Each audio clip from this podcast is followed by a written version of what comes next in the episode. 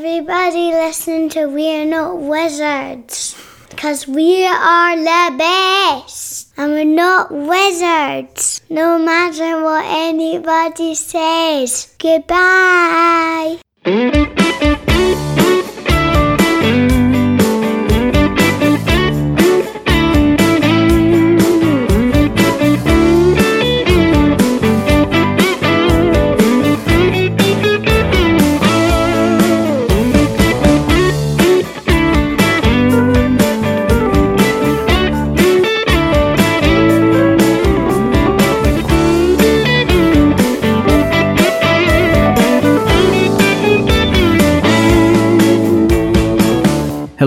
Welcome to another episode of We're Not Wizards. My name's Richard. I'll be your host for today and tomorrow and last Tuesday and possibly Thursday in the future. I have no idea. It's too hot and humid. I'm not liking it. I am a Scottish person. We do not deal with humidity. We do not deal with temperature. And I am sitting here sweating like the inside of a dolphin's bathing costume. However, I I'm delighted and I'm also honored in a way to be jo- joined by this lovely, wonderful person who you could say isn't just a behemoth in the industry, they're almost a god in the industry with a Z on the end. It's somebody who has, they've been round the hoops and given us some hoop gods. They've been throwing some flows and laying down some lyrics and giving us some rap gods they're uh, been part of the board game brothers. I have got Omari Akil, and he's here, and I'm going to persuade him to potentially rap because I know he just loves to do things off the cuff. I'm only joking. Hello, Omari. How are you? How's it going, Richard? I'm pretty good. Happy to be here. This is fun. What an intro, also. I am. Um, it's kind of like a scary thing. I am if we were in a kind of Dungeons and Dragons situation and we're surrounded by, you know, kind of a dragon and an orc, I'd be sent in to provide a distraction just by talking at the bad guys until everybody kind of managed to get to escape. So, um, how are you? First of all, are you well? I mean, I am well. Um, the the everything that's that's happened in the last like two years has just been a wild ride. But I think riding towards ultimately good things and ultimately like places where I want to be and doing things that I want to be doing. Um, yeah, it's pretty lucky. There's still a ton of issues and challenges, you know, every day mm. but I, I still feel pretty lucky to to be in the in the place where I am. So, you know, try to embrace that as much as possible and feel good about it. We are to um, we're to talk about board games. We're also to have a chat about the industry, but you like a bit of hip hop, and we're to go back to the year 1989 when I was a mere slip of a lad, and uh, for that uh, until that time, I'd been listening to a little bit of Bon Jovi and even Europe and even a little bit of um, yeah, I'd been grinding my metal gears, and then somebody produced an album for oh. me, and I was uh, I was fifteen. I was wasn't wearing tracksuit bottoms. I was wearing jeans, um, but they introduced an album to me um, by somebody called KRS One well, that's pretty fantastic. Um, Thank you, whoever did that. and um, coincided also with um, a little bit of um, Ice T, and also obviously, well, the, the kind of the synonymous one or the one that everybody talks about, which is NWA and Straight Outta Compton, mm. and. Mm-hmm. That took me into world as a white Scottish guy of all of a sudden being used to listen to like Whitesnake and Bon Jovi, and all of a sudden having people kind of dropping lines and right uh, rhymes and everything like that kind of blew my mind at the time. What yeah. about yourself? What was how did you get into the music? What do you remember was the first kind of group that you listened to or song? Um, I mean, I came along just a little bit later. I, so I was I was really fortunate though. So my brother, um, he's he's a few years older, and it, that's who I work with and started the company with. So he mm. was there for basically the beginning of hip hop. Like he was right about to be a teenager, you know, like it was it was perfect for him. And I was basically just able to absorb a lot of that even when I was super young. Like I remember like LL Cool J playing oh, yeah. when I was, you know, five or six. Wow. Like that was that was kind of so it was it was there. It was just present because, you know, he was he was still around um, and and hanging out with the family all the time. So I I, I think a lot of it came from that. So some LL Cool J. And then a little later, probably when I started like paying attention more, um, is really I think one of the the just classic periods of hip hop where Tupac and Biggie, Snoop Dogg, like they were all coming up at that time too. So that was that was really powerful. Those artists were were mind blowing. Like especially Snoop Dogg having this very like cartoon yeah. uh, rap uh, album art. You know, just breaking the norms in all sorts of different ways and videos uh, like California Love, really stretching the boundary of like what hip hop can be and become. Um, you know that that I think those were the things that that really were present for me starting out listening to hip hop and you know I kind of developed my own taste and stuff a little bit after that but that just laid the groundwork and it was great I loved it I remember for me, I remember for me listening to um, listen to Ice T and listening to NWA, and then thinking, is this all it's about? Is it all just about guns and violence and shootings and how much money you had and having women on your arm and stuff like that? And then yeah. I remember listening to um, "It Takes a Nation of Millions to Hold Us Back" by Public Enemy. Mm and mm-hmm. I got that album just before Fear of a Black Planet kind of came out, and you can imagine listening to like listening on one side to Power by Ice T, and then on the other yeah. side, all of a sudden you listen to Fear of a Black Planet, and you're just like, I didn't realize this was what it could be like. Mm-hmm. It was so it was so strange, and as a and you got to understand, see, when I was growing up, there wasn't, and this is where Scotland's kind of like a, kind of the way that we are, is that there wasn't a black community in Scotland at all in uh, in my area. You know, there was one yeah, yeah. there was one black girl that went to my high school, and everyone else was just like everybody else was white. There was a couple of people from Bangladesh and Pakistan and places like that, because in Scotland. Mm-hmm the immigration came in from those places. So we were more likely to have kind of people from Bangladesh and Pakistan and India than we were likely to have kind of black people. So all of a sudden, my mind's kind of getting blown by these things I'm hearing about kind of going on. And I'm just like, I don't understand kind of where it's going because you don't understand about kind of like the society and what's it kind of like in kind of like America. But yeah. it was mind blowing kind of at the at the kind of the time. Especially Chuck D. Chuck D. still blows my mind every time I hear him. I never heard yeah. a voice like that. Hip hop has such a fascinating history, I, and you know it's very easy.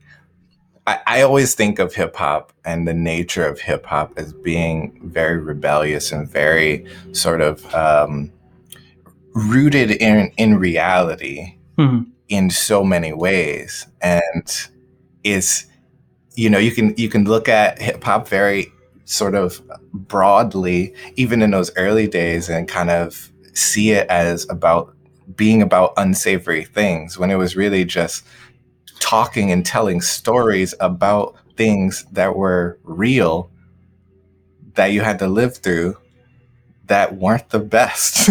yeah and and it's interesting. And then on top of that, you have the the sort of like materialism that that came out of hip hop at that time, especially people like Ice T. Oh, Ice yeah. T was making making making a statement like we can be glamorous too. We can have all these things too. You Mm. know, it was also a statement of rebellion. Like we can do whatever it is we desire. Like Ice T was not holding back. He was like, I'm gonna live the fullest, biggest life that I can.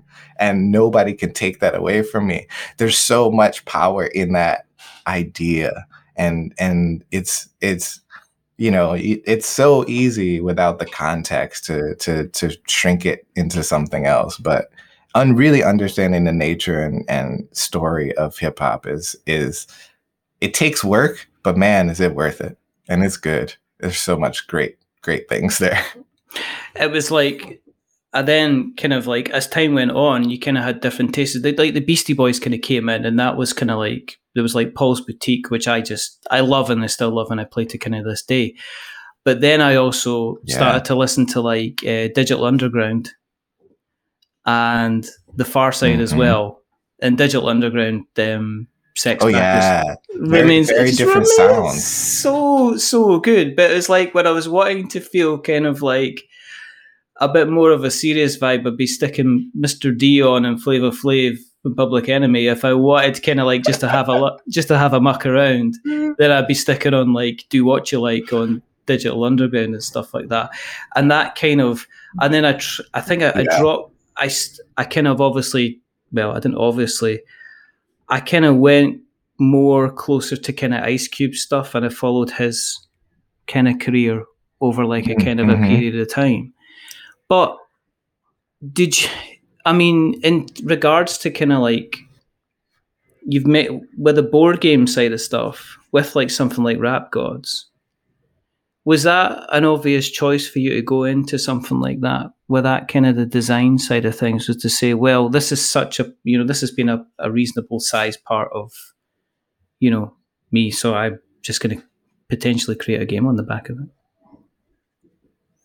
Yeah, that was th- it was it was the easy choice for sure to Mm. to go into a, a hip hop game first. Easy in the sense of I was e- it was easy to make that choice, Hmm. but it was a very difficult design choice once I decided to go that direction.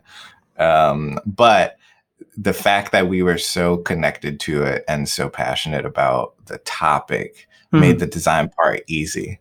Um, even though we had no idea going into it what a hip hop game would actually look like. Um, it, it, it took some Just time. write to it on the there. wall, hip hop game, and then it's like, okay, there's no post-it notes appearing here. What do we do about this? There's no, I, can't see the post-it notes. I, well, realistically, like there Yeah. were there were no other real models for us to use either. We we Yeah. thought about like what would be parallel, like like for a hip hop uh, sort of story game or a game about a hip hop career. We didn't have a lot of gaming models for that, so it Mhm. was it was tricky. We tried to find some parallels, and we found a couple. Um, but for the game design part, yeah, it was like that. It was like where where do we even start? And because I mean, it was a. It must have been difficult to say. Right, we're just going to put it to one side and let's make a dungeon crawler, or let's make, you know, something about fluffy dinosaurs, or let's make something about kind of trade, trade and industry. And then you're like, well, we've, we've, I guess we've rolled the dice. We might as well kind of, kind of get on with it. Did you, did you and your brothers, did you and your brother kind of grow up playing a lot of board games then, when you were growing up then, together? Have you always kind of, Yeah, I- I think- Uh, well, it's funny because we're like 13 years apart. Um, Wow. Our our childhoods were very different, actually. Um, I think I might have played a few more board games than my brother, but he was also a gamer too.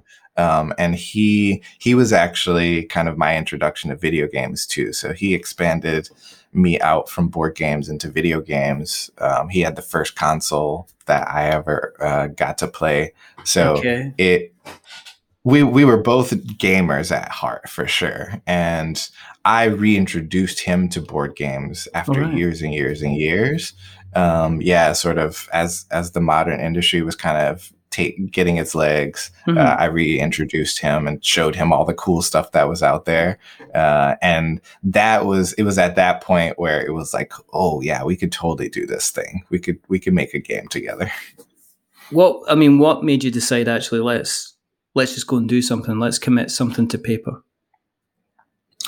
Well, honestly, his his excitement around it really gave me the push that mm. like I had more of the sort of technical skill to be able to do it. Mm-hmm. And he was just so excited and, and, actually brought so many of the initial ideas for what the game could be about. A lot of the the just conceptually what the game was about came from him.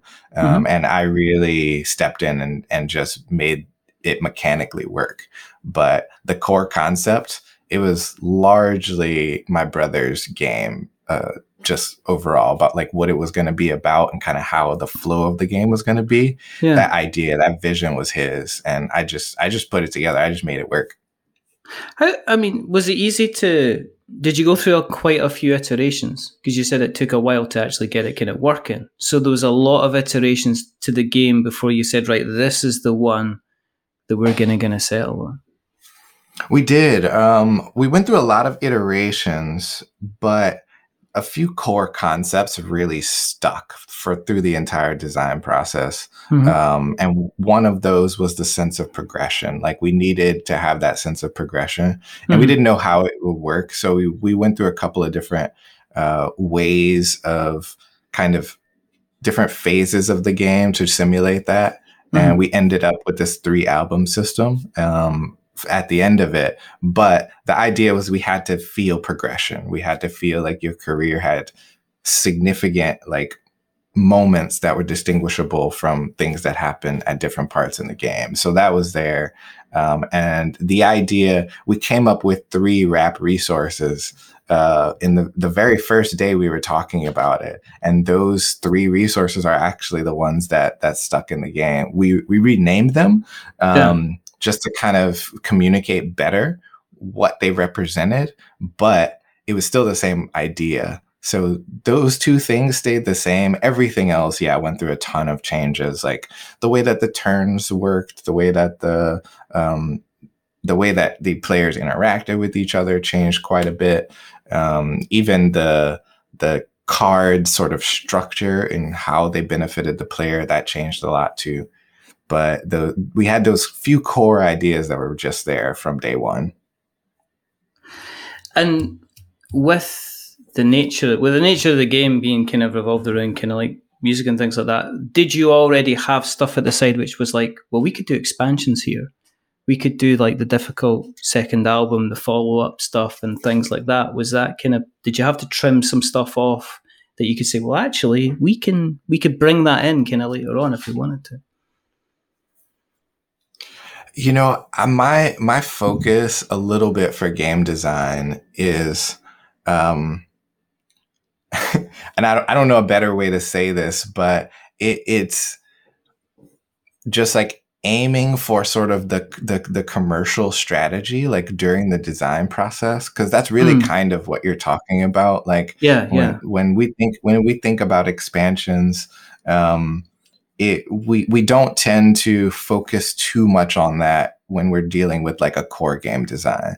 Um, mm-hmm. For me, it's hard to do that. It's hard to kind of think that far forward. It's hard for me to visualize where I kind of want the game to go that early on. So uh-huh. I think we spent more time just focusing on getting the the core game solid and trying to figure out what expansions could look like after that. Um, and I think I think that helped a lot. It also it also because we didn't put too much weight into any of those ideas. We didn't feel the urgency to like rush an expansion out, or there wasn't any great ideas that we came up with that we were like, we have to do this right now. this is so cool. Anything we thought that was cool, we put it in the game. And right, we added okay. some things to the game very late in the process because it was like, oh, this is cool. And, you know, don't want to wait for an expansion. Let's just get it in there now. Um, and and so that I think my design philosophy just like isn't so focused on on expansions and stuff like that. We think about it, and yeah. we do have a couple ideas for Rap Gods expansions. Um, but I'm, I don't like, I really don't like rushing through the process of getting a game done. We took our time on Rap Gods. Um, we're taking our time on Hoop Gods. Um, and, and as much as that is sometimes frustrating to, to backers, like we, we have, we both have such a desire to put out the absolute best thing that we can put out. Um, that it's, it's just, it's hard to get to the finish line because there's always something, you know, there's always something. I think it's I think there's a difficulty nowadays with um, knowing where to draw a line, and unfortunately, I think um, I think sometimes the the Kickstarter thing encourages people to have so many additions and so many extra things in order to offer people in order to entice them because it's almost like you're kind of like trying to do a, f- a fear of missing out um, Yeah. an awful lot of time. I just found out that what FOMO meant like about four days ago. I was just like one of those moments where you go, ah, right, okay. Now I feel like a, an idiot. That's where Yeah. we go for. Um, but yeah, no, I see that. I see that a lot with you know. It's kind of like, well, they're saying, well, I'm I'm trying to bring a game to Kickstarter. Okay, what stretch goals would you like to see? And it's like, why why are you even thinking stretch goals? Why aren't you just thinking about kind of like the product? But it seems to be kind of coming along with the whole of um, Kickstarter as well. I mean, Yeah. Rap Gods ended up doing just over its target. Um, Mhm. Hoop Gods did almost double that as well. Mhm. So was that Yeah. was that kind of like a nice kind of surprise when it kind of went over, you know, almost doubled what you got for.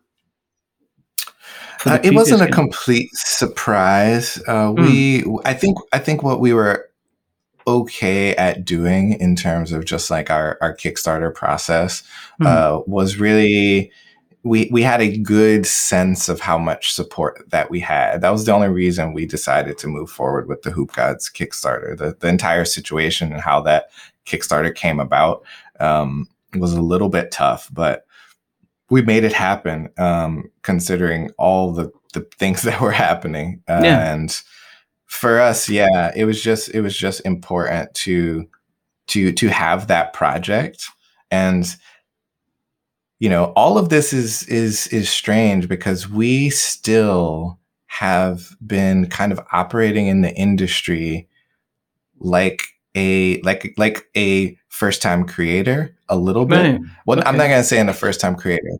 I would say more like in the way that kickstarter at its core was intended right? Like we're not the company that's bringing the fully polished fully complete product Yeah. ready to go to market when we get to Kickstarter. We've never felt like that was necessary for us. We we're we're making games that we want to make and we're not specifically trying to make a ton of money off of the games. We're really just trying to put our ideas and our products out there. And Mhm. so for us, I think because we're kind of operating a little bit different in that space, it it's it's a little harder to navigate. It's a little harder to navigate. What was it like, kind of, in terms of the marketing? See, because people's perception is that once you're into your second and third Kickstarter, you've kind of got the marketing sorted out. You know exactly kind of what Yeah. you're doing. Is it still a case of you still having to kind of go out there and get as many kind of bums on seats and, and as many people looking at it? And did with kind of everything that was going around and happening at the time, were you kind of like, well, we really just need to make sure this gets out there. We need to make sure as many people kind of see it as well. We, did you kind of hype? Did you did did you focus kind of more, or were you just kind of like more determined to kind of get a product kind of out there? Um, for who? Well, our whole concept, right, is like our business, and we started a publishing company for increasing representation in the industry. We started it for changing the purpose of changing the landscape of what type of games exist. Yeah. So, with that being kind of our core focus, like we're always trying to get more eyes. We're always trying to get games out there Mhm. and you know for for us doing that is doing that doing that piece like quickly is important. And just showing people that we're doing something different is what's is what's really really important. Mhm. um and then at, after that making sure that the games are good and putting the time and the effort and the energy into making sure that those games are good and then we go back to talking about them again and and, show, and showing people what we got. But that's the problem with a tiny team right? Like we're just two people um, and we are making some changes in the very near future. We're actually bringing on uh, we have a few more conversations to have uh, but we are going to bring on a third person to partner with us who has a, a skill set that's that's just i think way more capable of Mhm. connecting with our audience and connecting with the the vision that we have for the company and, and moving it forward and that'll leave me basically to focus on more of the game design and development part and that'll leave my brother to focus more on um, some of the handling some of the art but also uh, i Mhm. think by, by nature of that he's also involved in a lot of just the handling of assets and logistics and that kind of thing too. Um, so having i think i think things will be very different um, coming up into 2021 when we'll we'll be i think more equipped with just another person to to handle all of what it, it takes to be in the industry. Because we have been struggling a little bit with just the two of us because we're both more just technically skilled we can do yeah. technically what it takes but the skills on the business end on the marketing side uh, Yeah. those have all been you know we're we're learning as we go as much as we can but it's tough it's tough It's and expected. it doesn't feel it's ex- natural you're meant to have like 15 different hats on. oh yeah You know, you're asking, you're usually asking somebody that spends their time like by themselves in a room throwing bits of paper and dice about, and you're then saying to them, "Yeah, well, I know you've done this and you've done your maths and you've got your maths on your Excel spreadsheet for probabilities, but now you've got to go and do a podcast and be entertaining." You're like going, "I don't know how I'm going to do that. I have no idea." yeah And then it's like you need to then go on Twitter and you need to be writing that tweet that gets everybody interested in your product. And it's like I've I don't know I don't know even know how you tweet. I don't know. So that I know that there's a lot of ex- there's a lot of expectation, and the number of as somebody who in the situation that I'm in, who's just a noise creator all the time, even when I'm not making, I just go about making noises, but. I get contacted by people who have got 75% of the world. They've got an absolutely fantastic game. But you can just Mhm. tell there's like two weeks until their campaign runs. They've got 75 Twitter followers and they've got two people following them on Instagram. They're like, Yeah. here we go. And there's not somebody kind of grabbing them by the hand and kind of kind of taking them through. And I, I kind of completely, I completely kind of get that. Um, totally kind of understand that. Um, have has the last couple of years been exhausting? Is there points where you've kind of sat there and went, I just, I just, I've done this. I can't, I can't do anymore. With a situation with your, you know, your, your, your, your ex president, you know, whoever Yeah. he was, you know, or could still considers him, he's like, you know, was there points where you just went with everything going on? This is just, you know, if I need to explain to one more person why doing this is important to me, why getting representations out of me, I'm just going to record. I'm just going to refer them to a podcast episode and they can listen to the damn thing because I can't be bored with it. Was there parts where you just went, you know what, I, I can't, I can't really. I had I had a few moments um, where I wasn't sure. There there was there was a very brief moment um, where I wasn't sure that I wanted to continue um, designing games specifically, um, and it was it was it was a moment where just like the combination of not feeling um I, I guess in some cases like appreciated for for bringing new things to the table um Mm. and a part of it was also just the I, I think there's a lot of parts of the isolation and the injustice that just stole every ounce of creativity that I had for for for a time. Mm-hmm. And that it was it was in that that I was really like, you know, I don't feel appreciated. I don't have the creativity. Like, what is my future in this mm-hmm. space? Um, thankfully, the the creative part came back, and I think that as long as I, I can, I have fresh ideas and I feel good about playing around with those ideas and experimenting and, and still creating experiences for people, as long mm-hmm. as I still have some creativity, like I can still exist in this industry. Mm-hmm. Um, as, as a designer, there was another moment where we thought we wouldn't publish games anymore. Um, right. where we thought we, we might become a different type of company, yeah. a different type of entity um, that still has similar goals, but not specifically around publishing games.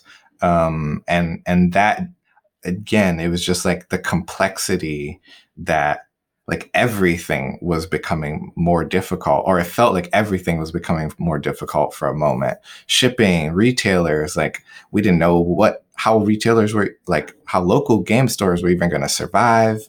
It was like, well, where we don't even know where to go moving forward. Um, and we talked to you know a few people in the industry and got some insight on that. And ultimately, I think what what all of these things did is it it just made us take a step back and reevaluate yeah. some things and and we had to we had to slow down a little bit there we we had a, a few moments where we were just like all in heads down um and and we look up and everything's still a little bit crazy. So I think we're we just had decided to take a more measured approach across the board to everything that we do um, because things are changing so rapidly right now and it's so hard to to kind of deal with and adjust with that so we're not trying to be reactive to the current situation we're trying to just give it a little bit of time and understand and see if we can get a better feel for how to move forward over some time instead of just like, oh no, things are crazy. What do we do? You know? Uh, and I hope that that's helping in the long term uh, yeah. instead of uh, us pushing forward and getting ourselves into trouble. Yeah, I mean, in terms, see, like, social, do you take breaks from social media then? Because one of the things I've, I mean, you know, sometimes I go on Twitter and I'm just like, yeah, just press the button yeah. at the top, and I just kind of go away. In relation to sometimes what you're experiencing away from social media, is it mm. is there is it is it comparable? Because sometimes you go on Twitter and it's like the entire world is on fire and the fire is on fire and the dog that you see that is usually saying this is fine, they're all on fire and yet yeah, when you step yeah. outside you're kind of like well actually it's it's not great but it's not as bad as everybody's kind of as, as some people would kind of make out yeah i mean i'm social media is such a love-hate relationship because you mm. have exactly what you're talking about um, just sometimes being on social media you're just hyper aware of all of the issues and things that are kind of getting in your way uh, stopping you from moving forward and the the attitudes also that are sort of actively working against you like you you you end up being hyper aware that that's happening um, but at the same time you you have those connections with the people that push your creativity and and and really share the same ideas and values uh, and so I try as much as I can to really curate that those spaces so that I get the things that I need more frequently than the things that um, are obstacles. Mm-hmm. Um, one of the places I think we we've we've both needed a break from social media was was actually our our our company our representation of our company on social media right. um, because having it, it's it's different right like you're presenting the voice for your company yeah and I think a lot of the uncertainty for us around whether or not we were going to continue publishing games just made that voice feel very small. Yeah. And I think we're we're just we're really in the last few months, like for a little bit, I think we thought Hoop Gods might be the last game we make. And wow. so only in the last few months, I would say, have we really um, turned the corner and recognize exactly what it's going to take for us to move our company forward um, and move to the next step. And we're we're making some, I think, pretty significant changes to to make that possible. But it's only been in the last few months that we've had a, a understanding of what it's actually going to take to get there. Um, and um, a part of that is actually rebranding. A part of that, like I said before, is bringing on a new partner. Yeah. Um, and and and and some of it is just reimagining our design and publishing philosophy and how we actually go about it. Uh, and and figuring out the the partners that we need to work with. And that's what I've actually been doing more so lately is is the networking side of things yeah and yeah. finding partnerships that are actually going to help us with the the challenges that we've been facing um, as opposed to just you know banging our head against the wall trying to do it ourselves. Is it i'm gonna try and word this the way i can word it without sounding like an idiot which is going to be difficult. But is it, do you actually need to spend some time kind of almost like um, filtering some of the allyships that are out there? Are there people kind of who are kind of hanging on your shirt tails just so that you can go, hey, look, I'm supporting a person of color who's creating? Because I'll, I'll tell you the reason why. Like, one of the things I ask, I have a lot of, I try to have as many kind of diverse guests as possible. But I will never mm-hmm. ever do kind of like I'm going to do Women's Month on We're Not Wizards, or I'm going to do Person of Color Month, and we're you know because I just I just I cannot be bothered with it. I find it's absolutely terrible. If somebody's a game designer, they want to be known as a game designer. They don't want the additional labels kind of about it. But do you find that you know? And I do. I have seen this mentioned on social media a couple of times. That people mm-hmm. talking about we're sticking the pride flag out this month to show that we're an ally. And then as soon as it hits the end of the month, then the rainbow's gone and we're back to supporting kind of, you know, toxic yeah. policies and stuff like that. Do you find that you have to kind of filter out or be careful of certain allyships who are being an ally to you so that they can then wave their flag and say, I, I spoke to Omari today and we're now best buds. Look at me. I'm so diverse and inclusive. Aren't I lovely? Kind of thing. with that voice as well. Specifically with that voice. Specifically yeah. with that voice. um, I mean, it's it's it's something that I I do I do somewhat consciously, but it also is something that I do very unconsciously as well. I think yeah. I think yeah, I've been since I've been in the industry, I've always felt hesitant towards the kinds of support, um, that kind of support. And uh, it's especially egregious during sort of like Black History Month. Um, yeah. though, and that like it happened again in Pride Month. Like, so I am hesitant uh, when it comes to those kinds of relationships. And you know, so that hesitation I think has has helped me in in some ways, um, but I'm sure that hesitation has also uh, taken me out of some opportunities. But I, it's something that I will. I feel like I will still always do. I think it's still important to just be very aware that there's a lot of people who are still more interested in their own benefit than the actual purpose and and reason that I exist here. Mm. Um, so so I try to I try to listen carefully and and look for the cues and the sort of like things that will tell me that their interest is elsewhere. Um, and but even that is really hard to do because a lot of there's there's absolutely a lot of people in the space who are actually interested in helping are actually interested in in moving things forward in the same way that I am, but Yeah. they are just completely uh, just un just not knowledgeable about how to engage with someone in a healthy way in that space because they've never done it before. They don't know the right approach.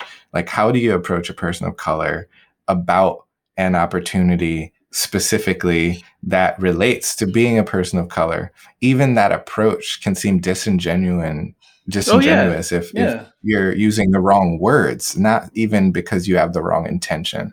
So um, there's there's just there's a lot of calculation I think that I have to make again, sometimes consciously, sometimes subconsciously, uh, when Mhm. I'm working with anybody new, when anyone new approaches. Okay. Okay. Um, because I, I don't. You don't want to do like a. It's almost like some people want a top ten tips of being a good ally, and it's just like, mm, well, if you're kind of asking that, you know, if you're kind of asking, what can I do to be an ally? Well, it's like maybe not ask the question about how you want to be an ally, and maybe just like you know, I don't know, stop going in with that attitude in kind of like the in kind of like the first place. I mean, um, it depends. I guess the, the situation. See the the strange situation in well, the strange situation where I am in Scotland is that, and I mentioned this at the beginning, is we don't. There's not really. I was trying to explain this to to a friend the other day. Is we kind of reap the rewards of what happened in America. So there's lots of places in like Glasgow and stuff like that where you've got you've got streets, you've got buildings, you've got everything like that that are named after businesses that were found on kind of slavery and colonialism and everything like that. In America itself, Mhm. they're they live this is they're the end result. They're kind of living living kind of through that. Yeah. so yeah. sometimes we are like it's almost like if I went out and said, right, I am going to find a person of color to get involved in board gaming, it's almost like I'm borderline tokenism. Because if I went out to the housing estate that I lived in, we, there's not like a a kind of a black community in the area that I live Sure. in. Not not because I am in kind of you know I am in this particular. It's not like you know Chicago or whatever. You know, it's not like there's a definitive defined area like America. It's just that there isn't the population of Scotland is like the percentage of people of color in Scotland is is very small. So it's like balancing Yeah, it out yeah. with to- tokenism and stuff like that as well, which is kind of, which is always kind of, which is always kind of difficult. But is it? Do people have to walk a tight walk a tightrope, or do they just have to dive in and say, "Look, I want to get other people involved who don't look like me"? Do I just ask people, or do I reach out through communities, or you know? I guess that's the the kind of the the difficulty that I that I see. Yeah. I mean, it is difficult. I think your the approach that I feel typically works the best is just the most compassionate one, and just understanding and admitting to not knowing when when you don't know, and that hmm. is is typically enough for me to kind of like extend myself out if I if I need to, like that level of understanding and, and it could be so easy like just g- giving someone an opportunity and also just being very open about like their their their agency in that choice. Sometimes sometimes that never doesn't come across. People are like hey you should do this thing with me because i'm doing this thing.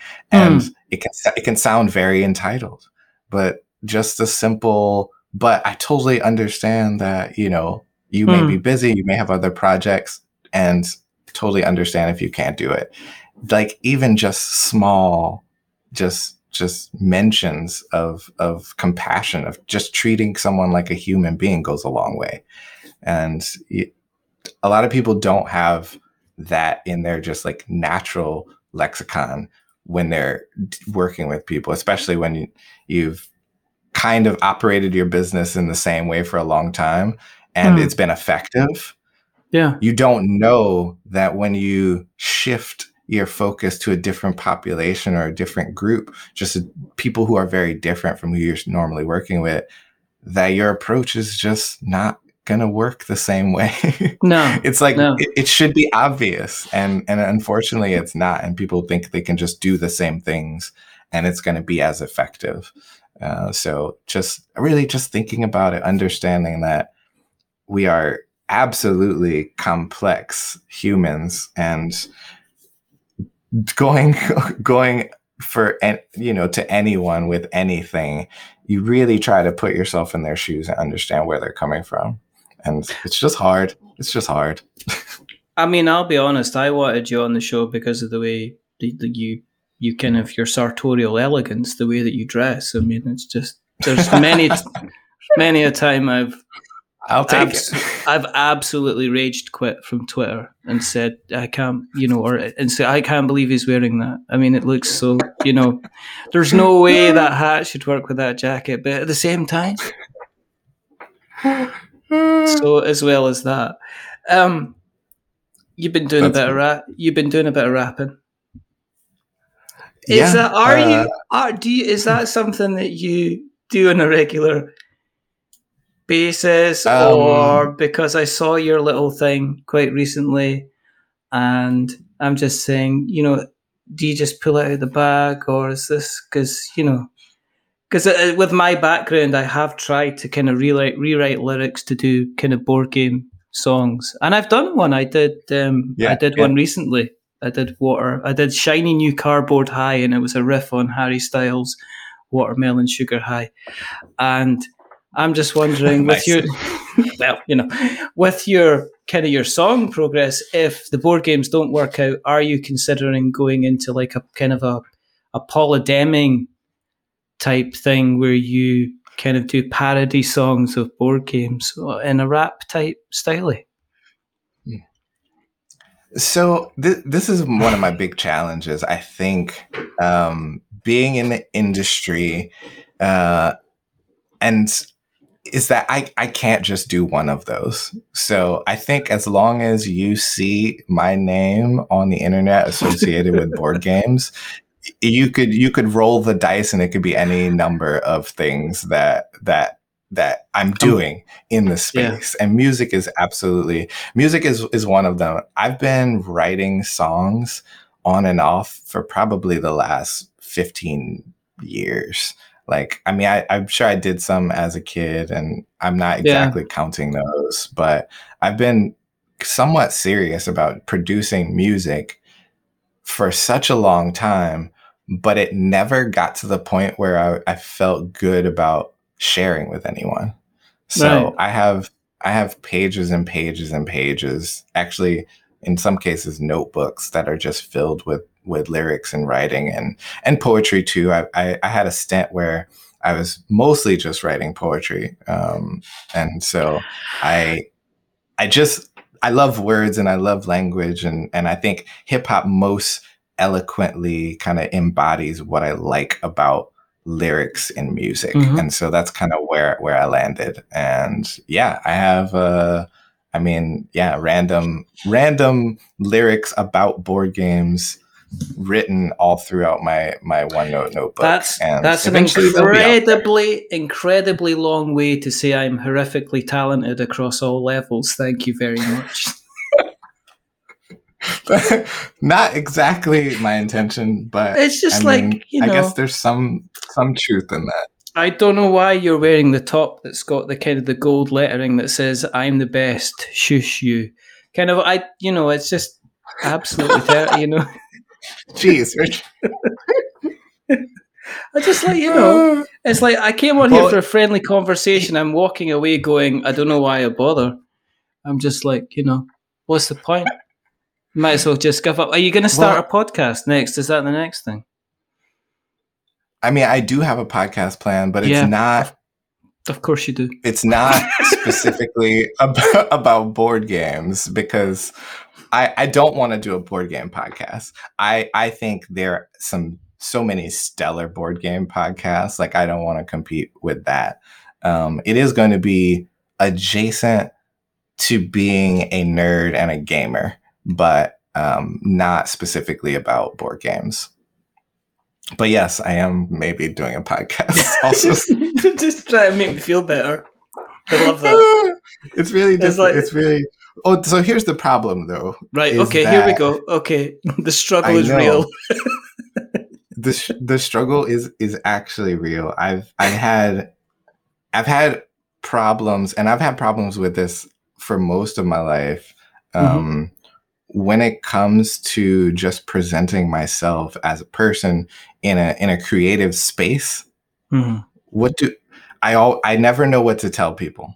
What what do I actually do? Like it's always contextual. If I'm, you know, half of the time I'm a board game designer, but half of the time I'm a publisher, half of the time I'm a content creator. The math doesn't work out. There's not that many halves, but I think like I I can't sometimes I don't even know how to present myself. And if actually, if you look at a lot of like podcasts and appearances that I have, when it's come Hmm. trying to introduce myself, I just fall flat because I, it's just so much, and I can I never know what to pick or choose or say.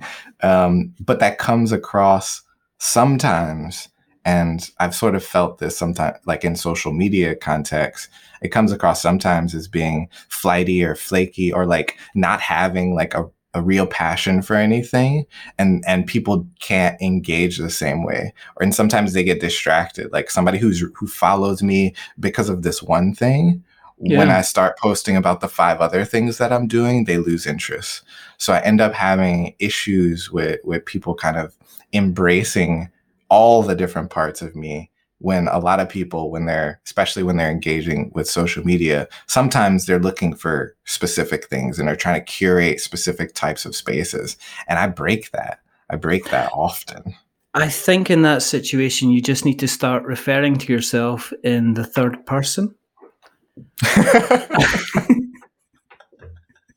will that make it easier I, I don't know. And then you can just, you, you, then you've got the ability to divorce yourself away from taking any responsibility over your own actions. And you can say, just like, today, Omari is going to be wake, making some art. That's what Omari's going to be. Join us, join us later on where I tweet out the art that I've done, and you can feel you can feel free whether or not to judge that fairly or unfairly. I just I think that's probably the way to just go. third person You just third person all the way, just all, I mean- just all the way. my I, I say this sometimes i mean i say this usually in jest but there's absolutely a level of seriousness to it but i Okay. i i have always felt like a part of me just wants to be like that donald glover in the board game space like someone who can be successful in different ways and people do embrace it um, but i also recognize his path to that was a lot of different weird sort of segments Oh, of yeah, yeah, entertainment. And eventually they all came together but it took a very wild sort of roundabout turn to get there. So i'm i'm just like embra- embracing the challenges right now and hopefully one day it'll all kind of like gel together. So we'll see. So, are you thinking that you will be in a Star Wars film then? I i mean ideally yes but that's the one that i feel like is not going to happen Just be hanging on the arm of Lando.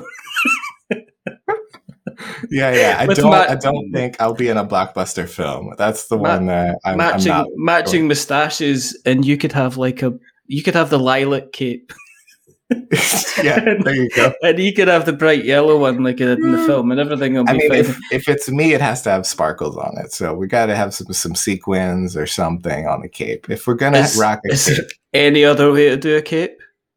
that's that's fair. I don't know. Absolutely. You know, I'm surprised I even need to ask the question considering the number of sparkles that you have on the lettering that still says you're the best. It's ridiculous. It's so ridiculous. I, I I will never wear that shirt, but I appreciate that that shirt exists and people wear it because I'm pretty sure. It's not I'm pretty sure we could get something made up for you, which is just like an entire range just for you.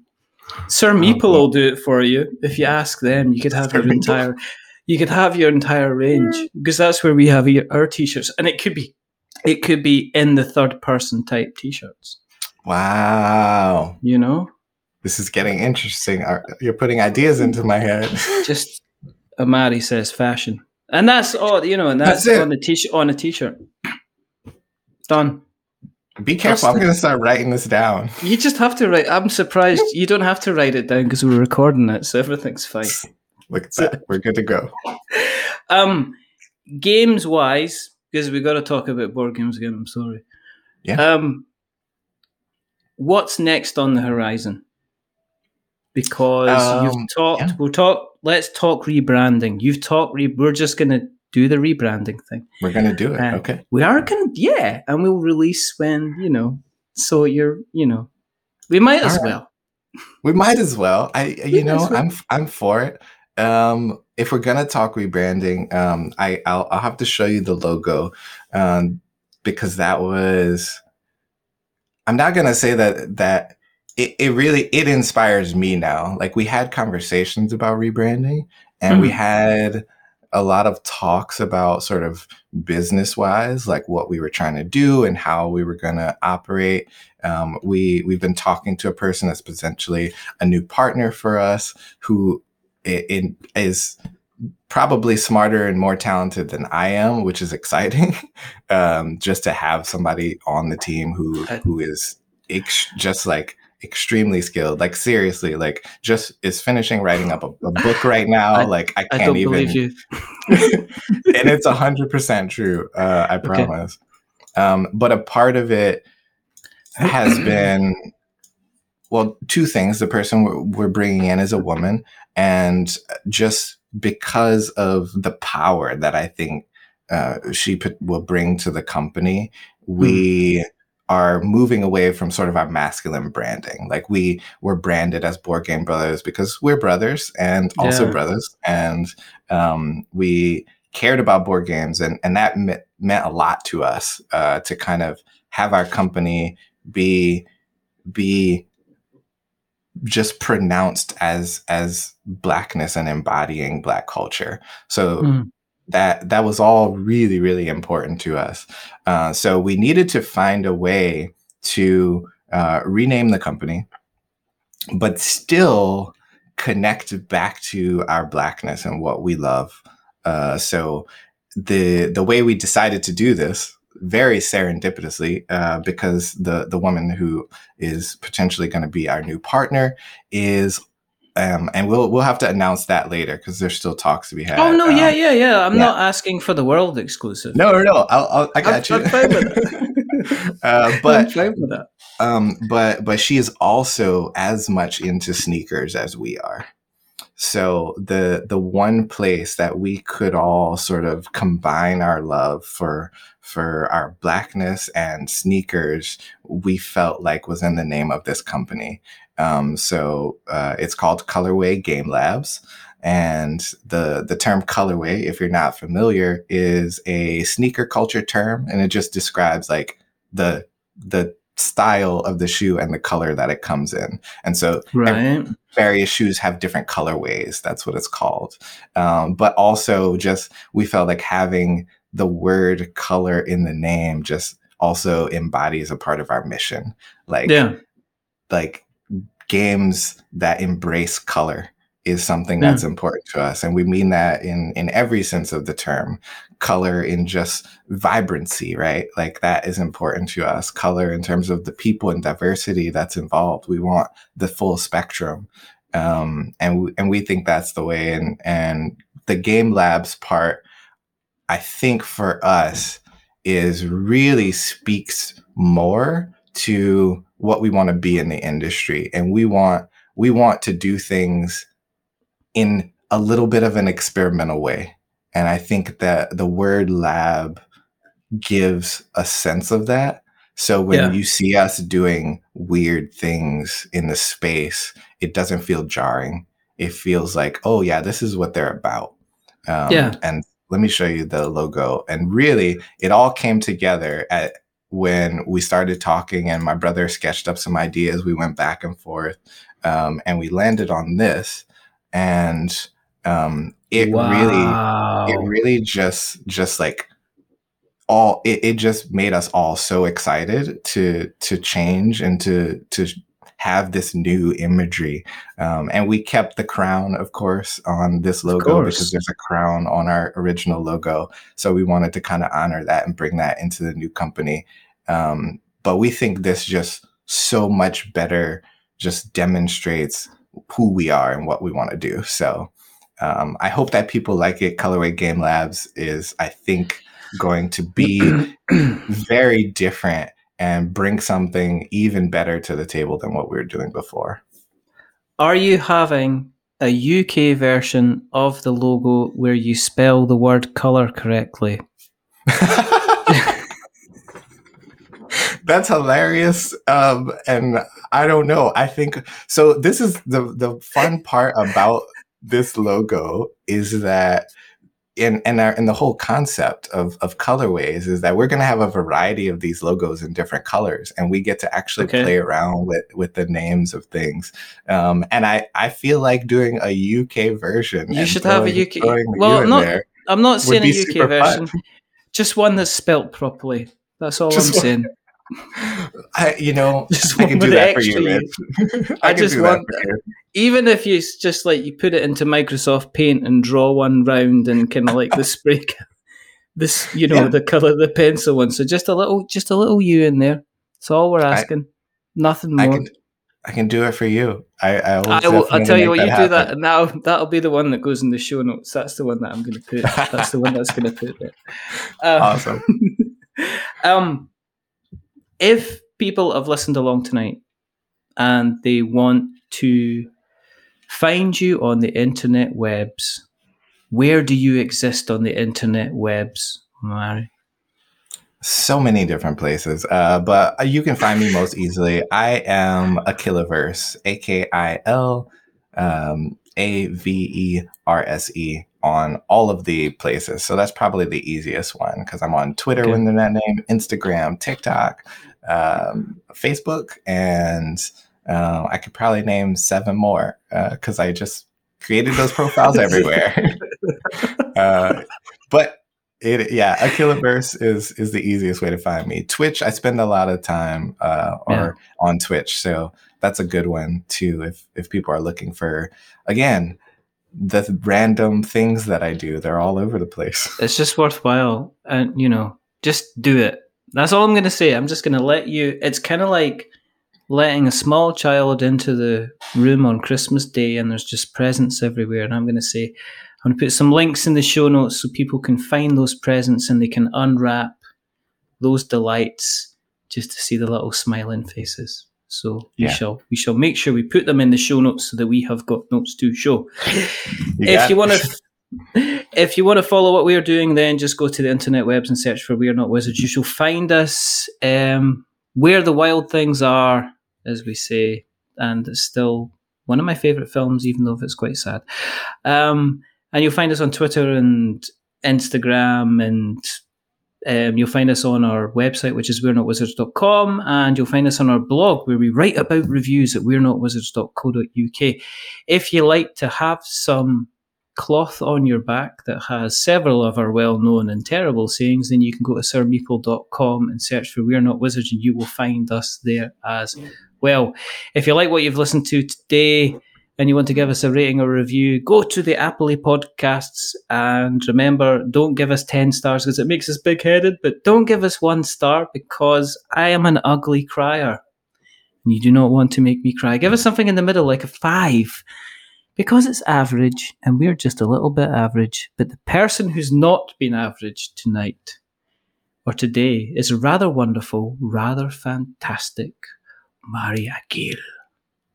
Thank you very, very much for coming on. No, thank you for for doing this and lovely chat. Yeah, I yeah, absolutely loved all of it. Appreciate it. um, there's only two more things to go to do. The first thing is to remember that we're many things, but we're not wizards. Are we wizards, Mary? We're not wizards. There you go. And the second thing is to say goodbye. So it's a goodbye from Omari. So goodbye.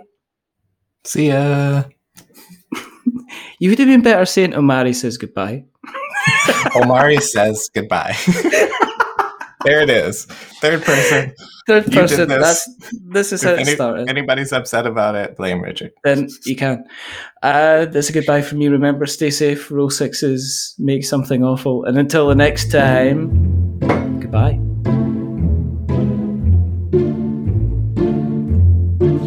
wizard is never late.